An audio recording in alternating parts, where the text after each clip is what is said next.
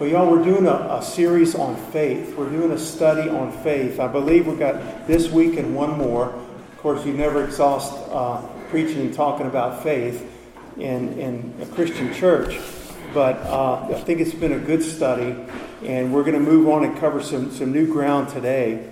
I want to pray one more time just for the, for the sermon itself, that God would speak to our hearts. Father, we love you. We need you, God. We do trust in you, Father. You said faith cometh by hearing, and hearing by the word of God. And as we study your word today, I pray, God, that our faith in Jesus Christ and you, Lord, and in your promises in your word would be built up. And we would live a life of faith that honors you and pleases you, God. Give us ears to hear this morning. In Jesus' name we pray. Amen. Amen. Turn with me, if you would, your Bibles to Hebrews chapter 11. You couldn't study faith without going to Hebrews chapter 11, right? And we have spent a lot of time there. We started there weeks ago, and, and we're going to continue right there. Hebrews chapter 11. I want us to read just verse 5 right now. Hebrews 11, verse 5. By faith, Enoch was translated that he should not see death, and was not found because God had translated him. For before his translation, he had this testimony that he pleased God. What a testimony! Amen. What's something to put on your tombstone one day when you do when you die? Say, I want that on my, my tombstone. Amen. That he pleased God. And the Bible, that word pleased means to gratify entirely. That is a Greek definition. When you look up the word pleased, that's used right there and in verse 6 as well. The word pleased means to gratify entirely a man gratifying God entirely. It's, it's, it says in Hebrews, the next verse down, but without faith it is impossible to please him. For he that cometh to God must believe that he is, and that he is a rewarder of them that diligently seek him. It doesn't say in verse 6 that without faith it's difficult to please God, that it can be a real struggle to please God. It says that without faith it is impossible to please Him. Uh, it has to be true living faith, like we talked about last week. There's a difference between a mere profession of faith or acknowledgement of a fact that Jesus is the Son of God, for example. It is, is it's a true living faith, is a faith that comes from the heart of man that puts our full confidence in the Lord God. Here it is, God, take my life. I trust you with my life. I trust you to be my Savior. I trust you to be my Lord. I, I, trust you to carry me through this world of sin and darkness and bring me to heaven one day. I trust my family into your hands. That's, that's true faith where we surrender ourselves. Not that we don't have moments of weakness where we don't feel a lot of faith at times, or we may doubt, we may sin, which is not a faith. But it's a whole pattern of the life, like we talked about last week, when we are truly born again, and we're born again by faith in the Lord Jesus Christ is, is, is one where we tr- we're trusting God. We sang so much about that this morning in our, our time of praise and worship. But it's trusting fully in God and His Word. And His Word is forever settled in heaven. And we can put our confidence in the Lord. Forever settled in, in heaven. We're trusting fully in who He is. We're trusting fully in, in what He has done. We're trusting, uh, without that type of faith, we can never please God. It's impossible to please the Lord without that type of faith in the Lord. And y'all, you know how we're called to trust in God? We're, we're called to believe in God, in Him above all. Because we believe in a lot of things, okay? Uh, but to believe in the Lord above all, to believe in the Lord Jesus Christ despite all that you feel or see in your circumstances around you, and to, to believe in the Lord Jesus Christ to the exclusion of all. In other words, in this kind of faith, we're not talking about, I believe 2 plus 2 is 4. That's a factual truth. I'm not saying we abandon that. I'm saying, what am I trusting in? I have to trust in the Lord above all, to the exclusion of all. I'm not trusting in God and, and you fill in the blank, my family. I'm not trusting God and America. Okay? I thank the Lord for America. I thank the Lord for the freedom uh, to, to worship the Lord like we do. But my trust is in the Lord. That's true faith in the living God. And without that type of faith, it's impossible to please God. It's impossible to please Him. But the Bible says that at the beginning of that chapter. Now, faith is the substance of things hoped for, the evidence of things not seen. There's a longing that's real in our hearts and it's true and it's fixed upon something we haven't physically seen yet.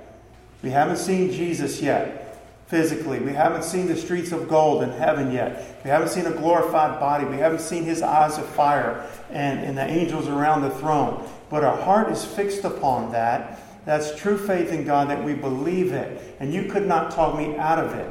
And I couldn't talk you out of it because the Holy Ghost has spread that truth abroad in our hearts. That we know it to be true by the Word of God, and we know it to be true by the Spirit of truth that bears witness in our heart that says yea and amen to everything that God says in His Word. Amen. And the Bible says that through faith, in verse 2, for by it the elders obtained a good report. Faith lays hold on something, faith obtains something. Faith is not just some mystical force like we've I've kind of teased about the Star Wars force where you, you tap into it and you can use the force for good or you can use the force for evil. God's not going to be used by anybody. But true faith in the living God is confidence in who He is and who He says He is, and that His promises are true, and He's going to do exactly what He says in this Word. We have not seen it all fulfilled yet, but we will, because everything that He's spoken in the past has come to pass. There's no other book that has fulfilled prophecies in it, by the way. You know, if you're thinking of, you know, debating another person of another religion or something, the, the, uh, the Quran does not have fulfilled prophecies in it, for example, or the Hindu books and so forth. The Lord has spoken His word, He watches over it to perform it.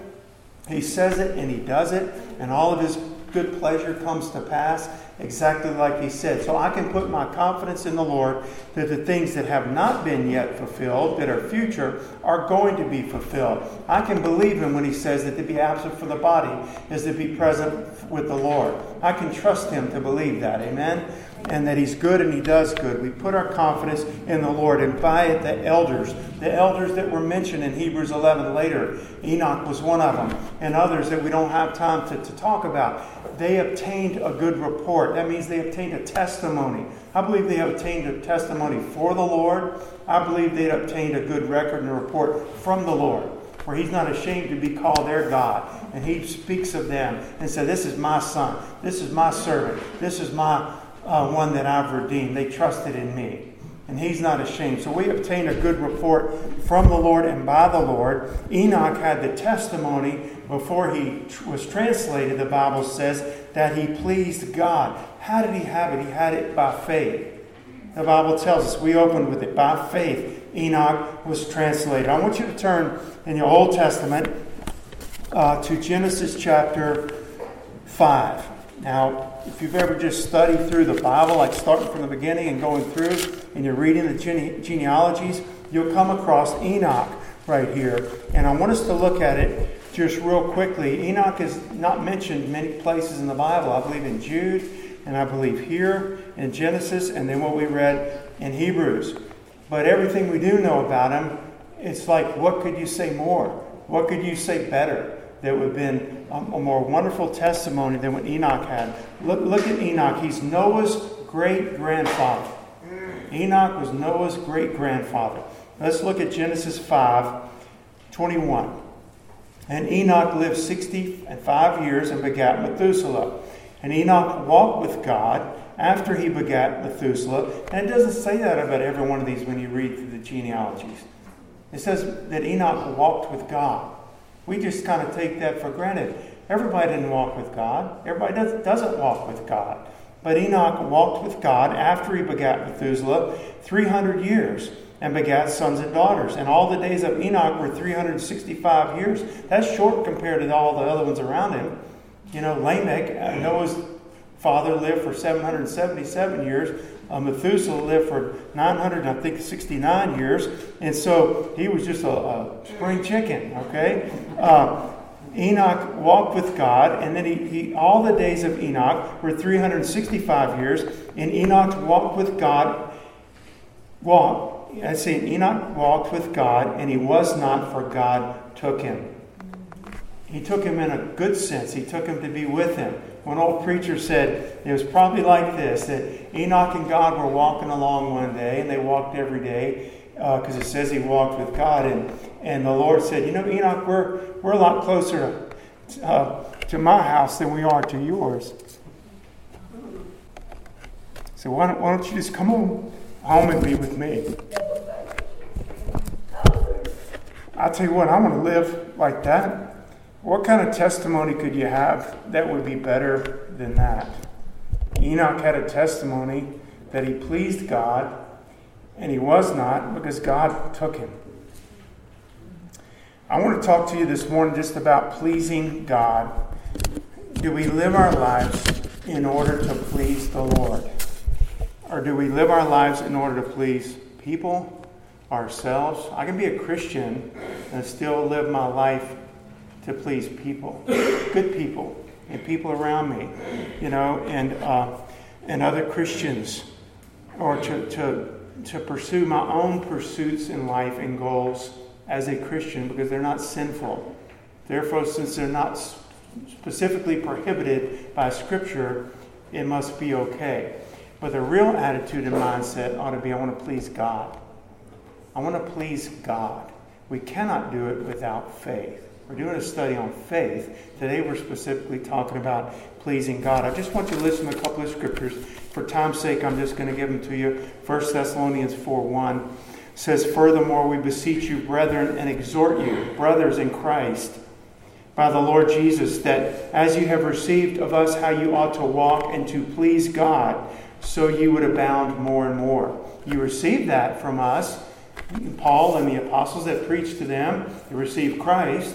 And then they received instruction how we ought to live for God and please God, and then we ought to grow and abound in that more and more. So if you've heard this sermon before, it's okay. God wants us to hear it again today because we need to abound in it more and more. I need to abound in that more and more. Just listen to this, 1 John 3:22. And whatsoever we ask, we receive of him, because we keep his commandments and do those things that are pleasing in his sight.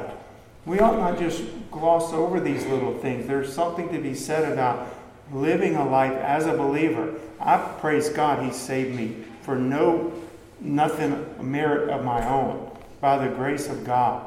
But now that I am saved, there's a whole life He's called me to. And there's a life that you and I can live that actually honors God. How about that? And actually pleases God. And I don't magnify the Lord or magnify His grace by me being a Christian and living in sin. I don't magnify God's grace and honor the Lord by being saved and living a life of compromise. Amen. We keep our eyes on Jesus, and there's a way to live that honors the Lord. Colossians 1.10, one of my favorites that I've highlighted in my Bible. It says that you might walk worthy of the Lord unto all pleasing, being fruitful in every good work and increasing in the knowledge of God. So that we're moving on, y'all. We're moving on. William Tyndale who translated the Bible. I think I mentioned him uh, in a recent sermon last week. His, he said this There is no better, no work better than to please God. To pour water, to wash dishes, to be a shoemaker, or an apostle, all are one. To wash dishes and to preach are all one. As touching the deed, to please God. There's nothing greater than living whatever you do. We know the scripture whatsoever you do, do all to the glory of God. That it pleases God. That's a calling. That's a calling upon every believer's life. It's not for some, it's for all in Christ. All are not apostles. All, some might be a shoemaker, okay, pouring water uh, out to somebody who's thirsty. But all can live to please God. And I don't want to live my life a good, clean life as a believer, but still basically doing what I want to do. I want to live my life knowing I'm pleasing God. I'm doing what He's called me to do. Um, my heart's after God uh, everything is, is desiring to do His will. Okay? Desiring to do His will, to please the Lord. Okay? And He's able to, to cause us to do that and, and to be that and to do that. And so it's only by faith. Amen? It's only by faith. And God is desiring to strengthen our faith. You know, when, when uh, and can I tell you that Satan is after your faith? Satan is after your faith because of things that hit close to home, because of prayers that seem to be unanswered maybe for years, because of difficulties you're going through, because of uh, confusion, you can't understand why this is happening the way it is. I'm a believer and they're a believer. Why, why are things happening like this? Satan is after our faith at every turn. He doesn't care that you're, quote, a Christian. He knows you've given your, your life to the Lord. But he cares that you walk in the life of victory, telling others about Jesus by your testimony and by your words and by your preaching, your effectiveness for Christ. He cares about that. He wants to stop it. Do you remember when Jesus told Peter, Satan has desired to have you, Simon. He's desired to have you that he might sift you as wheat. I looked that up, and what it meant is that it, um, to riddle, you know, p- picture a machine gun uh, hitting this wall right here. You know, some high power machine gun just basically sawing it in half. It's got so many holes in it. He says, Satan is desired to have you, Peter, that he might sift you as wheat. He wants to shoot you, not physically, but shoot your trust in me and your faith full of holes to where it crumbles. But he says, But I have prayed for you. The Lord is our intercessor, right? He's through with the cross. He finished that, but he has another ministry. He's at the right hand of the Father, ever interceding on the behalf of the saints, on our behalf.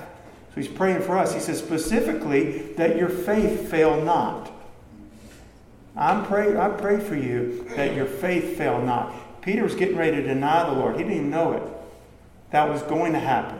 The Lord was praying for him. He came through it. He didn't stay there. Satan was after him. Satan gave him a good blow, but Satan didn't defeat him. He came through. Jesus, I mean, Peter lived for the Lord. Peter died for the Lord later in life. But Satan was after his faith. He's always after our faith. And, and the Bible says, um, without faith, we cannot please God. We are to live a life that pleases the Lord. Now, no man, the Bible says, now no man that wars, warreth, entangleth himself with the affairs of this life, that he may please him who hath chosen him to be a soldier. You know, the Christian life is compared there to being a soldier. We're in, we're in hostile territory. Remember that. Don't get too close and buddy buddy in friendship with the world. Not that we hate people, but it's that we have one commanding officer, one captain of our salvation, the Bible says. And I hate him and I listen to him. Okay? And I cannot get too comfortable or lax or compromise. I'm going to do some of what pleases God and I'm going to do some of what pleases men around me. Won't that be a better witness and a testimony? No, it won't be. Live for God. He knows how to reach people. He knows how to reach them through your life. Live a life separated unto God. It pleases the Lord. I can't get too bogged down and entangled with the affairs of this world because I've got to please the one who chose me to be a soldier. And the, Peter, uh, Paul said this, and I preached on it months ago. He says, "For do I now persuade men or God, or do I yet please men or God? For if I yet please men, I should not be the servant of Christ." That's pretty. There's a period after that. You know, I mean, that's pretty significant. Do if I yet pleased men as a as a believer, if I pleased men and that was my purpose, then I would should not be a servant of Christ. I didn't say that. The Word of God says that. But it makes sense and it lines up with the rest of the Word of God. Amen. You're going to please one or another. You can't please all. And I'll tell you this husbands, wives, parents, uh, workers, employees, employers, if you will serve God first and please Him and seek with your whole heart to please God with all your heart, He'll make you a better husband. He'll make you a better wife. He'll make you a better child, a better parent, a better worker, a better boss. He'll do all that for your for your life because everything else is out of whack. You know, it's like the, the Earth's spinning and orbiting just like it's supposed to. And your life's going to spin and orbit perfectly in balance if you'll put God first, He'll take care of every other relationship. Every it doesn't mean you'll never have a difficulty. It means it'll be what it's supposed to be, and it's honoring God. You'll be the best you can be in all of those different areas of life to what God's called you to be. Amen. The right attitude of the heart is to be to please God to please God. What saith the scriptures? Abraham believed God, it was counted unto him for righteousness. The Bible says later in Romans that whatever is not of faith is sin. You know, we, we think sin, sin, is, sin is murder and, and adultery and lying and stealing from my employer. Sin is all these things. But it, it and all those are sins as well. But the Bible kind of classifies and says whatever is not of faith is sin. So then you have to hear from God yourself.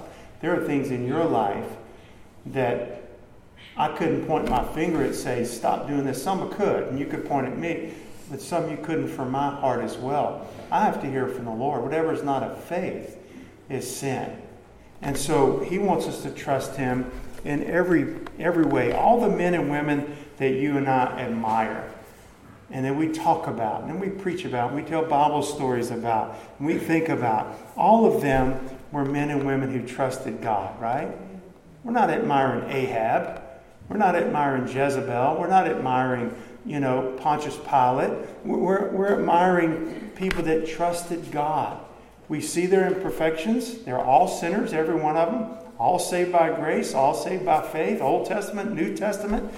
We see their fears and their failures at times, some of them very notable. But you know what? They, they God saved them. They started in faith, and somehow, even through their valleys, uh, they kept their eyes on the Lord, and God brought them back out. Their faith got really weak, and God lifted them back up. They started in faith. He's the author and the finisher of our faith. He got them through. That's the people we admire. It's not that they're perfect. It's not that on their own they had some innate goodness that was better than other men. All have sinned and come short of the glory of God. There's none righteous, no, not one. There's none that seeks after God on their own. But, but all were men and women of faith, and we admire them and we think about them, and they're examples to us. Um, and I thank the Lord for it. Their faith was real. Okay? Their faith was real. There were works in their lives, like we talked about last week, that showed that their faith was real. Because even the devils believe. James, uh, James says, even the devil, you believe there's one God, you do well. He's kind of being a little sarcastic. Even the devils believe that and tremble. But wilt thou not know, O man, that faith without works is dead? We're not saved by our works, we're saved by grace through faith. But works will follow true faith. I promise you. Good works will follow true faith. May not be the works that I think it should be or you think you should see in my life, but the works that God wants to produce in our lives and the fruit will follow the faith if the faith was genuine to start with. Because our life is new in Christ. It will follow. It will follow. It doesn't proceed, it follows. We're saved by grace, not by works. But these men and women of faith that we admire, there, there was evidence to their life of faith in God. It, their life showed that they believed in God because when He spoke to them, they obeyed what He said. They did things that were impossible. Actually, God did things through their lives that were impossible. All of Hebrews uh, 11 talks about it, but it was because they faith, they, their faith was genuine and real and they pleased God. Again, not because they were something special, but because they trusted in the Lord. And y'all, for us today, uh, if we're going to please God, we have to we have to believe in His Son, because the Father said, "This is my beloved Son, in whom I'm well pleased." He said at the, Jesus' baptism at the Jordan River. He said on the Mount of Transfiguration. There might be one other occasion he said it as well. But it's almost like um, knock, knock everything else away, you know, scatter it all away, and let's get one thing straight here. This is my beloved Son, in whom I'm well pleased. Hear ye him, trust in him. So if my life is going to please God, I have to be by faith in Christ. And I have to be walking in his ways and, and growing in the Lord. It, that's the only life that's going to please the Lord. And these men and women that we admire, they trusted in the coming Savior. They might have died before he came, but they trusted in him coming, okay, through the Word of God. They didn't trust in themselves to be righteous, they trusted in the righteous one to make them righteous. And we look back at the, the cross as, as a, a, a historical fact but we trust in the Lord to be our righteousness. And we trust Him to heal us. And we trust Him to strengthen us. And we trust Him to deliver us. And guess what? Does He come through? He comes through every time. You say, Well, I prayed to be healed and I wasn't healed. Or I prayed that my, my mother would be healed and instead she died. God didn't come through. He did come through. She's healed now. Amen? I mean, He can heal our bodies, but you understand my point. He's always faithful. He comes through always. And these men and women that we, we admire, it's because they, their faith was genuine. And y'all, faith is not just in our minds, faith is in our hearts. For with the heart man believeth unto righteousness. It says in John, I mean Romans 10:10. 10, 10. That is where faith resides and where it abides and where it has to be in our hearts. Joshua and Caleb, you know the story about when they were sent out as two of the 12 spies, one from each tribe, right? And they went to spy out the promised land. The Israelites had come out of Egypt. They were right on the brink, right on the Jordan River, about to cross over. And they sent out the 12 spies. And of all the spies that came back after 30 days in the land, um, 10, 10 brought an, what the Bible calls an evil report. They said, uh, There's giants there, and there's uh, we were like grasshoppers compared to them. And the land there just eats people up and swallows people up. And Joshua and Caleb said, Are you kidding me? He said, They're, they're nothing. They're just bread for us. If God's pleased with us, He can give us that land. He brought us out of Egypt. He parted the Red Sea. He drowned the, the enemy in, in the Red Sea. And you're telling me He can't handle a couple of giants over here? Joshua and Caleb, it says they brought word as was in their heart, not as it was in their mind. They brought report back to the, the Israelites as was in their heart. You know what that was? That was faith. And that's where faith is, and that's how we please God. And if you're still, uh, well, you can turn with me back to uh, Hebrews 11. And I just want to read this. By faith, Noah, being warned of God of things not, not seen as yet, moved with fear, prepared an ark. So, what is it saying here? That Noah he was no different than another man to his left or his right, other than he had faith in God. It never rained upon the earth. And God says, The end of all flesh has come before me. All flesh has corrupted itself on the earth. I'm going to flood the whole earth. But you have I seen righteous in my sight, Noah. Noah found grace in the eyes of the Lord. And he tells him to build an ark. And by faith, he did something. He didn't just say, I believe God, and went sat back on the stump. He said, I believe God, and then he started preparing the ark. God gave him the specific plans. He had his sons helping him. It took 120 years in preparing the ark. It was a miracle in itself, so bringing, bringing that all about. But the Bible says by faith he did this. Prepared an ark, so he did something to the saving of his house. This pleased the Lord, okay? By the which he condemned the world and became the heir of righteousness, which is by faith. And God rewarded his faith. Again, it's a living faith that caused him to obey.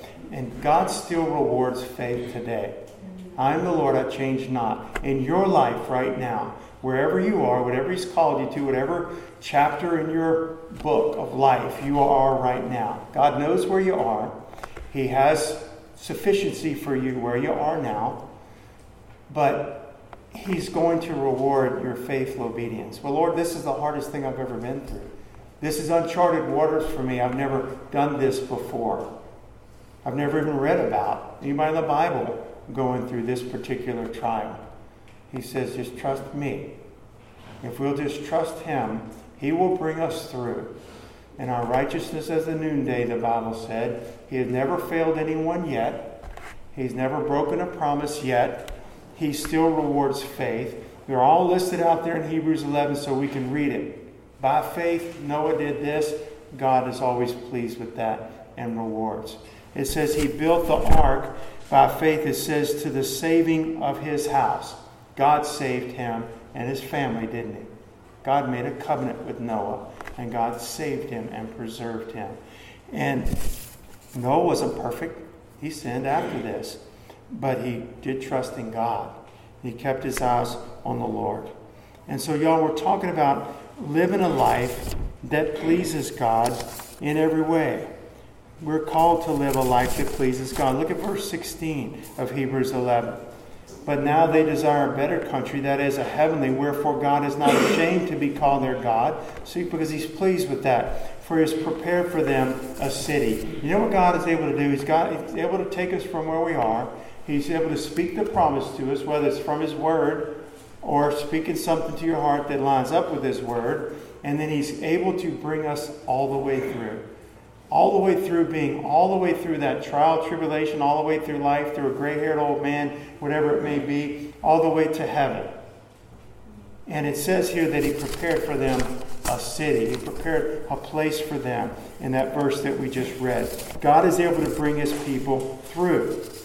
And the Bible says that when um, that when a man's ways please the Lord, he maketh even his enemies to be at peace with him. I mean, what a blessing. God wants your ways to please God. Okay? And don't have a higher, don't let anything else crowd that out. Don't have God in this and they're kind of fighting for superiority. I don't know if I've shared this before, that I used to think of it this way, and I've heard preachers and other people say it. It's like, you know, you've seen the pyramid, okay? God's at the top, then maybe like family, and then work, and then leisure, and, and they got this pyramid. And I've seen that displayed, and I understand what people are meaning, and I don't mock it, but the, I believe something a little different. I believe that it should be God and that's all. Because if I have God here and then right touching it, right below it is, say, family, and right below family is work and finances, that means that there'll always be this competition. Maybe family's going to jump ahead one day. You know, maybe I'm to put too much emphasis on my child or my spouse or my work and so rather than it being a competition to see who can get to the top, and I finally got God up at the top, like putting a star on the tree, if it's all just given to God, just give it all to God, to where He has no competition. My family is given to God. They're not a competition to my love for Christ. My job and my work is a blessing from God, and I give it all to God. It's not in competition with my devotion to Christ. If my work calls here, but God's called here, there's not a competition. I'm going with God all the way because I've already given my work to God. Okay? And so I just think that's, a, to me, that helps me in a better way to look at it. It's all the Lord's, it's all under the big umbrella, umbrella of service and love and devotion to Jesus Christ, loyalty and faithfulness to Him. And so uh, that again is by faith. Um, the Lord loves the lost man, but a lost man cannot please God.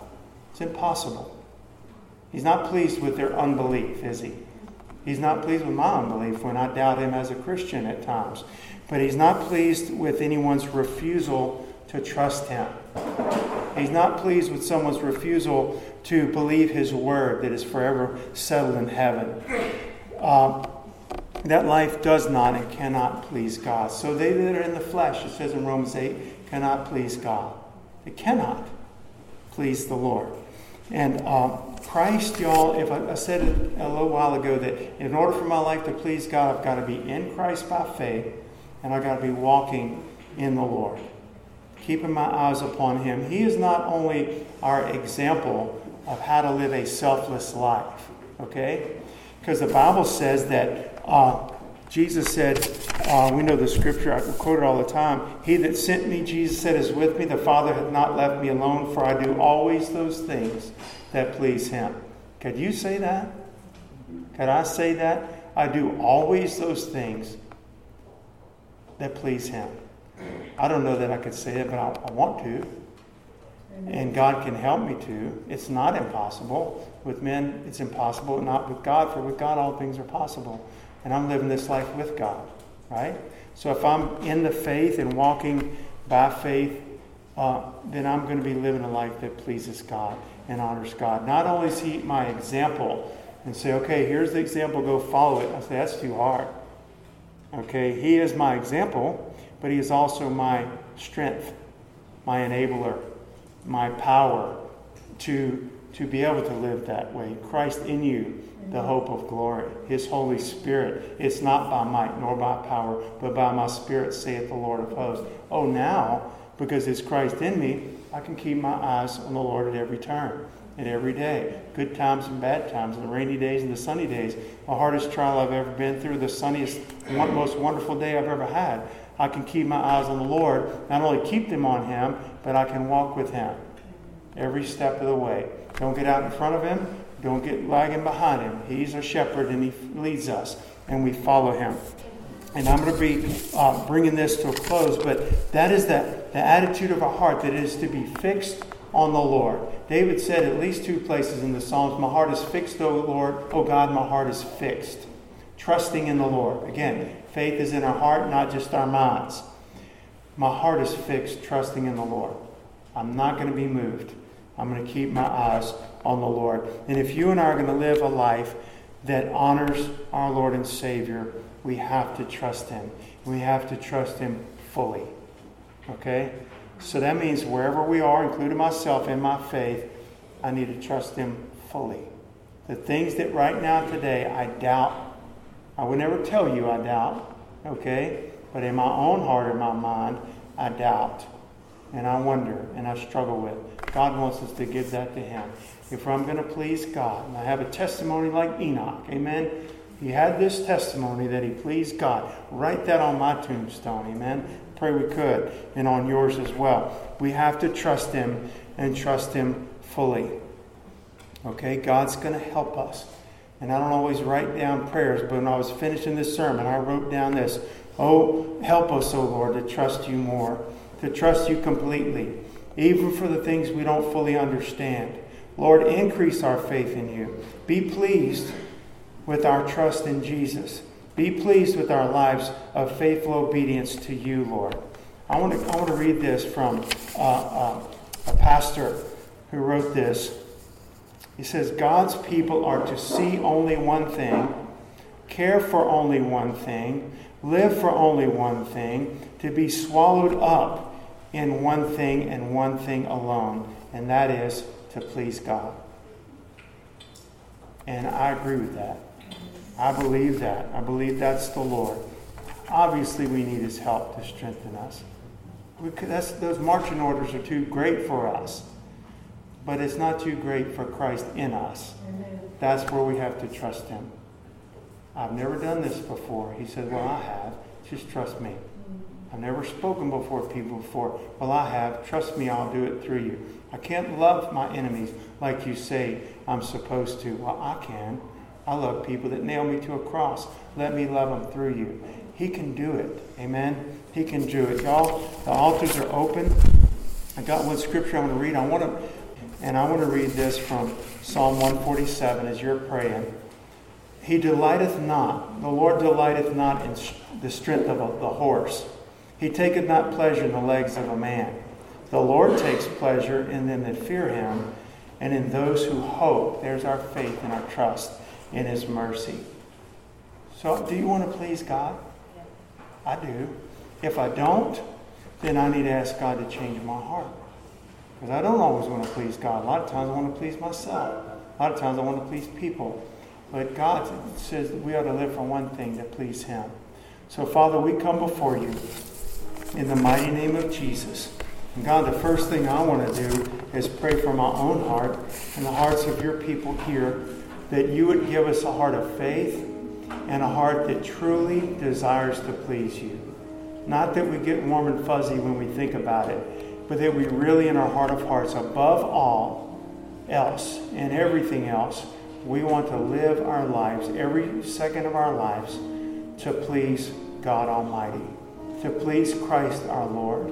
Would you, first of all, change our hearts and make it what it should be, to where the intent and the motive and the love of our heart is right and it's fixed upon Christ. And then, Lord, would you strengthen us as your people by your might to live that life, to do and actually live in a way that pleases you.